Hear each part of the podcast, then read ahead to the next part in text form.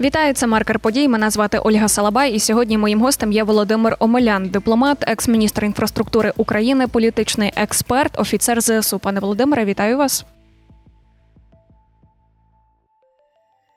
Е, Вітаю вас, Оль, вітаю наші радіослухачі.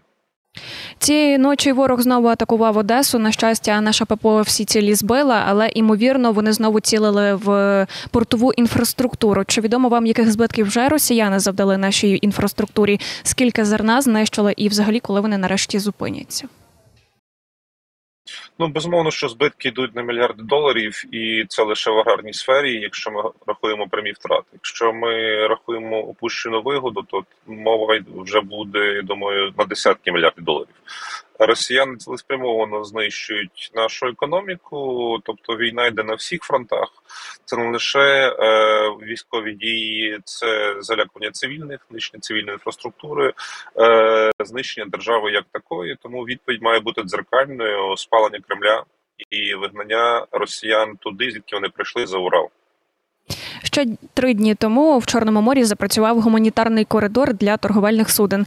Чи безпечно зараз взагалі е, для роботи цих кораблів, щоб вони плавали морем? І які гарантії, що росіяни не атакують ці кораблі? Ну, ви знаєте, найкращі гарантії, щоб росіяни не атакували е, торговельні судна, це знищення російських військових кораблів. Е, ми продемонстрували неодноразово, що ми можемо це робити. Ми вдарили і по новоросійську, і по тих суднах, які перевозять військовий. Е, Речі для російської красної армії в районі Керченського мосту ми будемо продовжувати це робити. Тому, якщо Росія вирішила розпочати терор на Чорному морі, то він буде двостороннім, і е, ми не обмежуватимемо себе в діях для того, щоб знищити російський флот. Осінь вже зовсім скоро опалювальний сезон теж, і багато експертів застерігають українців, що росіяни знову можуть вдатися до таких терористичних атак на нашу енергетичну інфраструктуру, що знову можуть бути блекаути і так далі. Чи справді росіяни будуть так чинити і залишати нас без світла і тепла? Як ви гадаєте? Ну безумовно, так це варвари, і це їхня політика, щоб населення максимально страждало і е, максимально можливо підривати е, потужності нашої армії. Я не вірю, що це спрацює. Я вірю, що українську націю не здолати. Тут так само ключовим є фактором є те, яким чином український уряд підготувався до цієї зими. Скільки запасів газу у нас є, е, скільки вугілля у нас є, е, якою є реальна цифра відремонтованих теплоелектростанцій, інших видів генерації е, електроенергії. Бо я чую інколи протилежні оцінки. Один міністр заявляє, що відремонтовано 100%, інші державні інститути заявляють, що відремонтовано лише декілька відсотків. Тому я думаю, важливо, щоб президент е, зібрав розширену нараду, де йому би надали коректні цифри, і від цього вже треба відштовхуватися. Бо безумовно росіяни будуть нищити все, що не можуть. Але якщо ми нічого не будемо робити, це тільки погіршить ситуацію. І щодо цифр, то Міністерство енергетики напередодні повідомили, що більшу половину знищеної інфраструктури, тобто конкретно цифр не називають, але відремонтували вже. І до початку опалювального сезону не встигнуть відремонтувати абсолютно все, тобто навіть і 70% не встигнуть відремонтувати. Чи доцільно розголошувати взагалі таку інформацію, е, щоб ворог це чув і, можливо, навіть скористався таким? Е, це відповідальність українських чиновників. Я думаю, що вони виходять з якихось своїх е, точок зору. Можливо, вони покладаються більше на західну допомогу, оголошуючи на тому, наголошуючи на тому, що ми не встигаємо все відремонтувати. Е, питання не лише в ремонтах, питання здатності захистити, питання наявності сили засобів ППО. Бо віднедавна я теж належу до цієї доблесного підрозділу української армії, яка займається власне протиповітряної оборони, і я розумію, що без належних систем сучасних протидіяти ворожим ракетним чи будь-яким іншим нападам дуже складно. Чи є у нас зараз такі системи, щоб захистити інфраструктуру, хоча б основну енергетичну, і вже не говоримо про всю? Ми бачимо, що Київ блискуче порається з викликами, і якщо відбуваються якісь прориви протиповітряної оборони, то це можна прорахувати на пальцях однієї руки.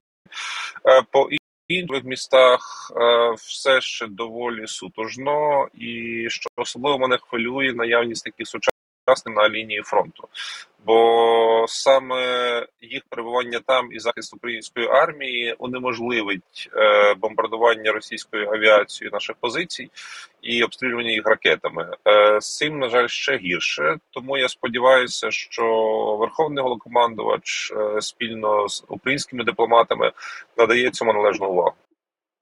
Ще хочу поговорити про саміт G20, який відбудеться восени, і можливо на ньому е, будуть обговорювати мир в Україні, скажімо, отак. От е, захід планують провести в Індії, і чого нам взагалі очікувати від такого заходу? Е, важливо, що розмови відбуваються. Важливо, що шляхом такого діалогу Україна премудрості українських переговорників буде отримати більшу кількість своїх симпатиків і прихильників, е, бо ми розширимо географію не тільки е, Західної Європи і Північної Атлантики, але спілкуємося з країнами Азії, Африки та багатьох інших держав, які або нейтральні, або скажімо так, приховано прихильні до Росії. Щодо предметних переговорів, я не вірю в успішний перебіг будь-яких е, чи то консультацій, чи то компромісів щодо миру з Росією. Путін цьому не зацікавлений. Він буде максимально тягнути час е, в сподіванні, що можливо вибори сполучених штатів щось поміняють. Не сподівання, але він це вірить. Е, чи можливо будуть якісь інші непередбачені фактори, і е, війна перебіг війни схилиться на його користь. Тому в нас має бути чітка мета не вихід на кордон 91-го року. А війна закінчиться для нас тоді, коли Російська імперія буде знищена, і на її місці утвориться десятки нових держав. На цьому саміті імовірно обговорюватимуть 10 пунктів формули миру від України. І от як ви оцінюєте, наскільки реально, що партнери погодяться з усіма цими пунктами? Ну, ми бачили, що вже переговори в Саудівській Аравії на рівні радників, де був присутній Єрмак, особливо успіху не принесли. Е, Бо кожна країна по різному оцінює ситуацію. Тут не треба дивуватися чи подати в розпач. Ми теж по різному оцінюємо ситуацію в тій ж Африці чи в тій ж Азії, або взагалі, якщо ми на неї звертаємо увагу на, на наш великий сором. Е, Тому. Е, хто би що не написав е, з благими намірами, все буде доведено українською зброєю.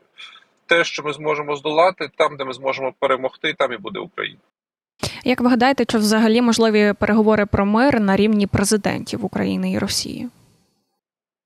Ну, ми бачимо, що українська сторона це всіляко відкидає. Е, взагалі було би дивно, якби це відбулося, відверто кажучи, після цього всього жаху, що ми переживаємо. Єдине місце, де Зеленський може зустрітися з Путіним, це в камері е, в'язничній, і то я сподіваюся в цьому форматі, що Зеленський просто його захоче провідати раптом. Але е, ми не можемо покладатися на будь-який успіх переговорів з Росією. Чи то двосторонній формат? Пам'ятаєте, було теж такі ідейки в 19-20 році, що давайте в форматі Київ Москва сядемо, домовимося, подивимося до одного очі, все буде хорошо. Нічого хорошо не буде.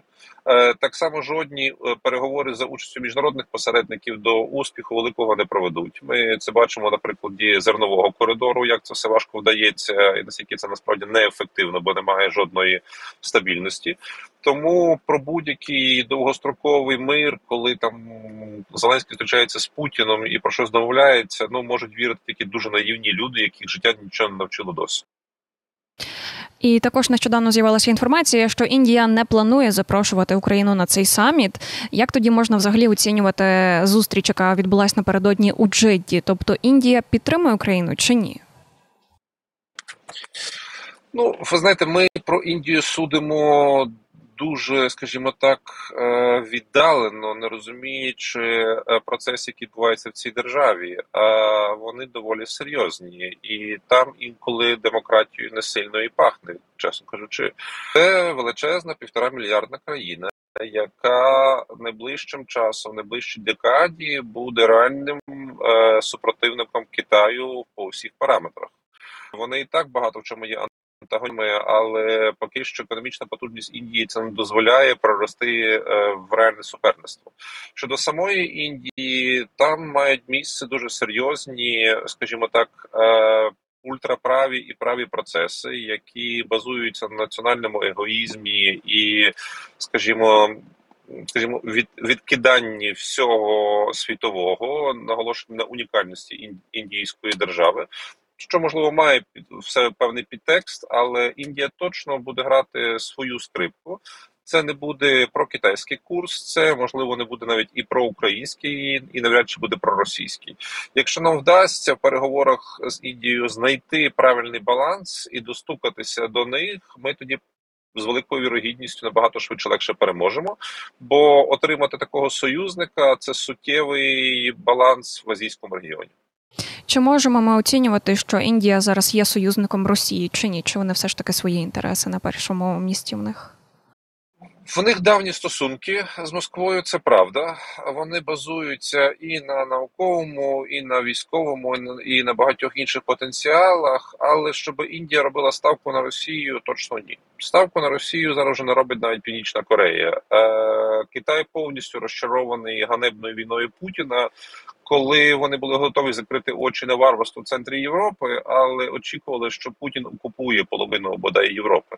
Цього всього не відбулося. Це повний провал. Е, тому я не думаю, що Індія в цій ситуації, а особливо ризикуючи потрапити під західні санкції, буде якимось чином підіргувати Росії. Е, набагато активніше в цьому плані є Китай який відверто постачає компоненти для військової промисловості Росії, який всіляким чином намагається втримати Кремль від остаточного розвалу і е, намагається бути от цим протилежним полюсом до західного світу не лише в своєму регіоні, а на усій земній кулі. Побачимо, що з цього всього вийде, але я думаю, що Індія точно не буде відкритим союзником е, Російської імперії. Як вплинути на такі країни, от як Індія, Бразилія, африканські країни, щоб вони врешті визначилися і чітко підтримали Україну, ну або ж Росію? Е, говорити говорити предметно е, мовою дипломатії, мовою політики, мовою бізнесу, військовою мовою. Е, ви розумієте, нам інколи здається, що нас всі чекають. Нам достатньо один раз кудись зателефонувати чи виступити з якоюсь полум'яною промовою. Потім нічого не робити. Ми отримуємо максимум допомоги, і нам будуть всі вдячні, тому що ми такі суперкласні. Е, цей підхід є кардинально неправильний, і він вже довів неодноразово е, свою нікчемність, але тим не менше ми продовжуємо інколи грати цю скрипку колись, е, коли я був на посаді міністра і е, декілька разів відвідав Китай то китайці посміхнулися, кажуть: ну для того, щоб розуміти Китай, в ньому треба бути хоча б 100 разів. Е, е, так само це стосується і Індії, і багатьох інших держав. Для того, щоб їх розуміти, для того, щоб їх мати як своїх союзників, е, з ними треба бути часто на контакті, мати спільну площину не лише в вигляді перемовин глав держав, але культури, бізнесу, економіки. Над цим ще є куди працювати. Пане Володимире, дякую вам за розмову. Я нагадаю, сьогодні гостем Маркера подій був дипломат, екс-міністр інфраструктури України, політичний експерт, офіцер ЗСУ Володимир Омелян. Мене звати Ольга Салабай. До зустрічі.